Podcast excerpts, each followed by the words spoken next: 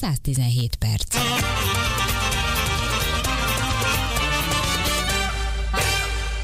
Nékem olyan asszony kell, ha beteg is kelljen, felszól a magyar népdal, és fura módon nem nagyon tudunk mit kezdeni azzal, amikor azt tapasztaljuk, hogy valaki bántalmazott kapcsolatban él, de nem nagyon mer beszélni róla, nem is akar, szégyelli magát, mert azt gondolja, hogy ha ő ilyen helyzetbe került, akkor az az ő szégyene. A KSV Társulat Pofon című darabjában azt írják, hogy a magyar nők átlagosan 35 verést szenvednek el, mielőtt segítséget kérnek, ekkor 5-12 intézménynél, szervezetnél, hatóságnál tesznek panaszt az erőszak megállítása érdekében, mielőtt hatékony segítséget kapnak. Szóval, hogy is működik ez nálunk? Hogy is tudjuk megjeleníteni azt, hogy valójában mi történik ezekkel a nőkkel, akik először félnek segítséget kérni, és utána járják tovább a kálváriájukat. Hogy tudunk valóban segíteni? Nyilván ezt a kérdést tették fel a darab szerzői is. Itt van most a vonalban a darab írója, dramaturgia Zsigó Anna. Szeretettel köszöntöm. Jó napot kívánok, üdvözlöm a hallgatókat. Nagyon sok kutató munka előzte meg ezt a darabot. Hogy kezdett neki? Ö, igen, hát ez egy közös munka ö, volt, és még most is ez, ez nagyon fontos hangsúlyozni. Ö, tehát Kovács D. Daniel rendezővel és a Kávétársulat két alapítójával, producerével és színészével, Urbanovics Krisztával és Száger Zsuzsával kezdtünk neki a kutatómunknak, és ö, ennek során interjúkat készítettünk, és ö, megpróbáltuk feltérképezni a azt a segítő hálót, ami ma Magyarországon rendelkezésre áll annak az embernek, aki családon belüli erőszak áldozatává válik. Gyakorlatilag ez a munka, ez folyamatosan ment, azt mondja, hogy még most is tart, hiszen a próbák során dolgozták fel ezeket az anyagokat, és a színészek, illetve az önötleteit összegezve jött létre maga a darab, hogyha én ezt jól értem. Igen, pontosan, tehát uh, itt nem a, uh, arról van szó, mint egy uh, klasszikusabb színházi próba folyamat során, hogy uh, születik egy darab, és aztán azt elkezdik próbálni a színészek, hanem a, uh, az előadásnak a szövege az folyamatosan alakult a próbák során, és uh, a színészek, uh, hat színész vesz részt ebben az előadásban, az ő ötleteiket és javaslataikat, ajánlataikat ugyanúgy számításba vettük és felhasználtuk, mint azokat a szövegeket, amiket mi írtunk. Gyakorlatilag itt a darab az arról szól, hogy mi történik azokkal az áldozatokkal, akik bekerülnek aztán az intézményrendszerekbe, a segítőhálózatba, az egyik szervezettől a másikig, és Nyilván az ember, hogyha egyszer egy ilyen kapcsolatban volt, akkor amikor keresi a következő kapcsolatot, akkor nagyon könnyen belecsúszik egy hasonlóba, mert nem veszi észre, vagy talán azért, mert ismerik, de mi az, amit ön talált olyat, ami azt mondja, hogy, hogy ezen segíteni lehet, változtatni lehet, vagy mi az, amit ön lát, és azt mondja, hogy talán ezt más még nem mutatta meg ilyen formában? Ö, igen, tehát itt ennél az előadásnál azt hiszem, hogy ö, ez valóban nagyon fontos, hogy mi ö, tulajdonképpen, mint hogy egy labirintusnak képzelnénk el kicsit kafkai módon ezt a helyzetet, így próbáltuk meg feltérképezni azt, hogy ezek a különböző segítő intézmények, ezek, ezek között ö, hogyan ö, ö, bolyong tulajdonképpen egy áldozat, akinek segítségre van szüksége, illetve hogy szerettük volna megmutatni azt is, hogy ezeknek az intézményeknek hol vannak a határaik, tehát hogy nyilván ö, saját hibájukon kívül ö, meddig terjed az, ameddig ők segítséget tudnak nyújtani, vagy intézkedni tudnak. Tehát abban bízunk, hogy ö, igazából a nagy rendszer működéséről tudunk így állításokat tenni, vagy azt feltérképezni, és az első kérdésére visszatérve, az egy igazából nagyon evidens, és számunkra mégis megdöbbentő ö, információ volt, vagy ö, adalék, amit megtudtunk, hogy tulajdonképpen a segítségkérés, vagy az, hogy valaki eldöntse, hogy ő segítséget kér, az ott kezdődik, hogy az az illető, akit áldozatnak nevezünk jobb szó hiány, elhiggye azt, hogy neki ez jár, és hogy az, a, az az élet, amiben ő él, és azok a ö, dolgok, amiket ő elszenved, azok nem természetes és nem normális dolgok. Tehát magyarul, hogy mindenki, mindenkinek joga van ahhoz, hogy biztonságban éljen. És sajnos ezek a bántszámozó mechanizmusok, ezek úgy működnek, hogy egy idő után az áldozat az már nem hisz abban, hogy neki joga van a biztonságos élethez. Szóval ez az egyik kulcspont szerintem, ami, amivel megelőzhető az, hogy valaki később is egy ugyanilyen működésű kapcsolatba kerüljön bele.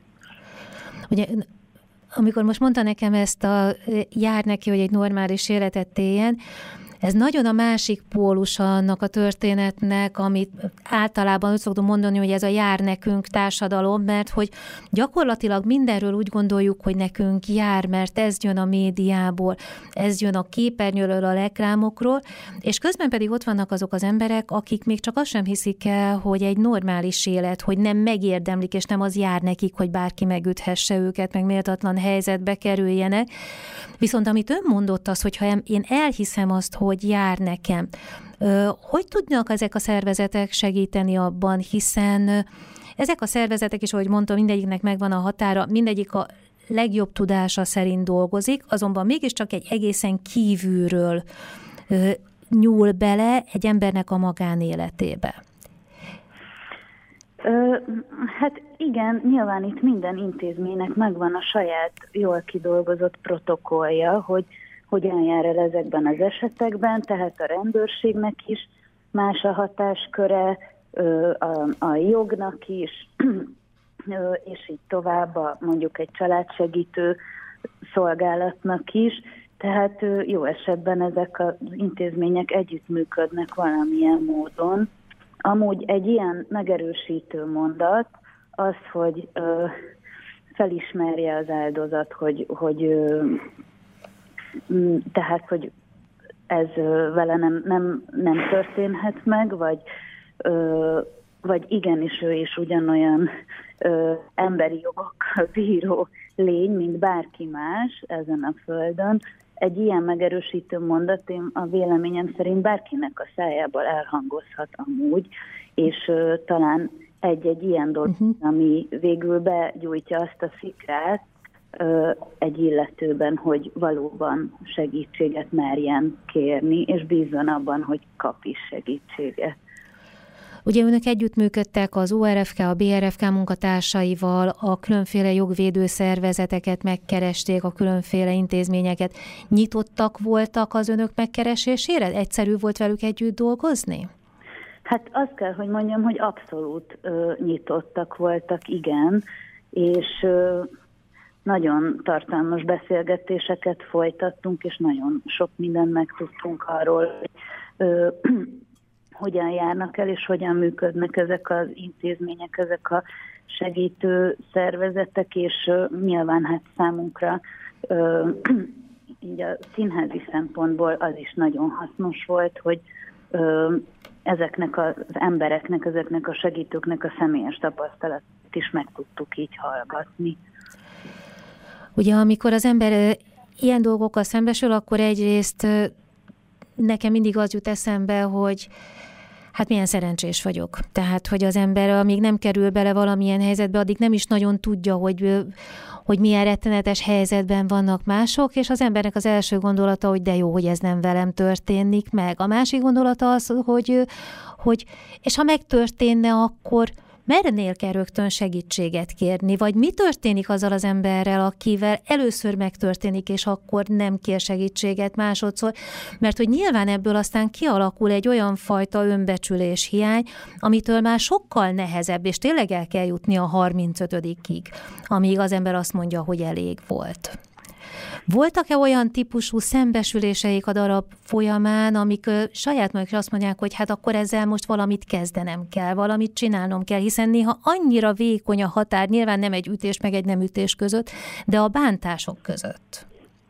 Igen, itt pont amikor tette fel a kérdést, akkor azon gondolkoztam, hogy én vissza is ugranék még egy szintet, tehát egy ö, testi sértés, vagy egy bántalmazás, ami ugye már rendszeresebb, az szinte mindig megelőzi, vagy legalábbis azzal együtt jár ö, a, az abúzusnak, vagy a bántalmazásnak olyan más formája is, amiről valószínűleg sokkal kevesebbet tudnak még az emberek, és ö, talán most kezd bekerülni a köztudatba az érzelmi bántalmazás, a verbális abúzus, a gazdasági bántalmazás, és azok a bántalmazás típusok, amelyek nem feltétlenül fizikai bántalmazással együtt, de nagyon-nagyon sokszor ö, ilyen módon kezdődik el egy bántalmazó ö, kapcsolat, és ö, annak aztán már egy sokadik pontja tulajdonképpen az, amikor fizikai bántalmazás is történik, és minket ez nagyon érdekelt, meg érdekel ebben az alkotó folyamatban. Ezek a mondjuk szürkezónás ö, helyzetek, ö, hogy amikor, amikor egy hétköznapi ember se tudja feltétlenül rögtön eldönteni, hogy ez most egy ö, heves veszekedés, vagy ez egy verbális abúzus, uh-huh. ami módszeresen folyik, és ö, megsemmisíti az áldozat személyiségét, és tönkreteszi őt. És ö, valóban ezek olyan kategóriák, amivel a jog is csak mostanában kezd el foglalkozni. Ugye ezek a témák nagyon nehéz témák, önök mégis bevitték a humort ebbe az előadásba, és azt mondják, hogy nem csak szabad, hanem együtt is kell nevetni az áldozattal ezekben a helyzetekben. Ö, igen, hát ö, ez azt hiszem, hogy az alkotó folyamatnak egy igazából természetes része is volt, hogy ö, nyilván itt nem a nevetésről van szó, hanem a helyzeteknek az abszurditásáról és annak a felismeréséről. Amúgy ö, a helyzet abszurditására való rávilágítást azt amúgy ö, alkalmazzák is ö, segítő szakemberek, uh-huh. ezzel, azzal a céllal, hogy az áldozat előtt megvilágítsák azt, hogy az a helyzet, amiben ő van, az, az nem a két ember közötti egyenrangú működés szabályai szerint zajlik, és ennek mentén mi is használunk humort, igen, az előadásban. Úgyhogy én mindenkinek tudom ajánlani, aki a beszélgetésünk alapján kíváncsi lett, hogy nézze meg a kávétársulat és a Trafé közös bemutatóját, a Pofont. A Traféban lesz az ősbemutató október 14-én, azaz jövő szerdán este 8 órakor. Ennek a darabnak az írója és dramaturgia Zsigó Anna, akivel most beszélgettünk. Én köszönöm szépen, hogy itt volt, és sok sikert kívánok. Köszönjük szépen, és elnézést még, hogyha szabad, akkor annyit elmondanék, hogy Urbanovics Krisztán és Száger Zsuzsán kívül Háda Fruzsina, Domokor Zsolt, Kárpáti Pál és Hajduk Károly játszanak ebben az előadásban, és a társulattal együtt közösen készítettük el a darabot. Köszönöm szépen, minden jót kívánok, viszont hallásra! Viszont hallásra!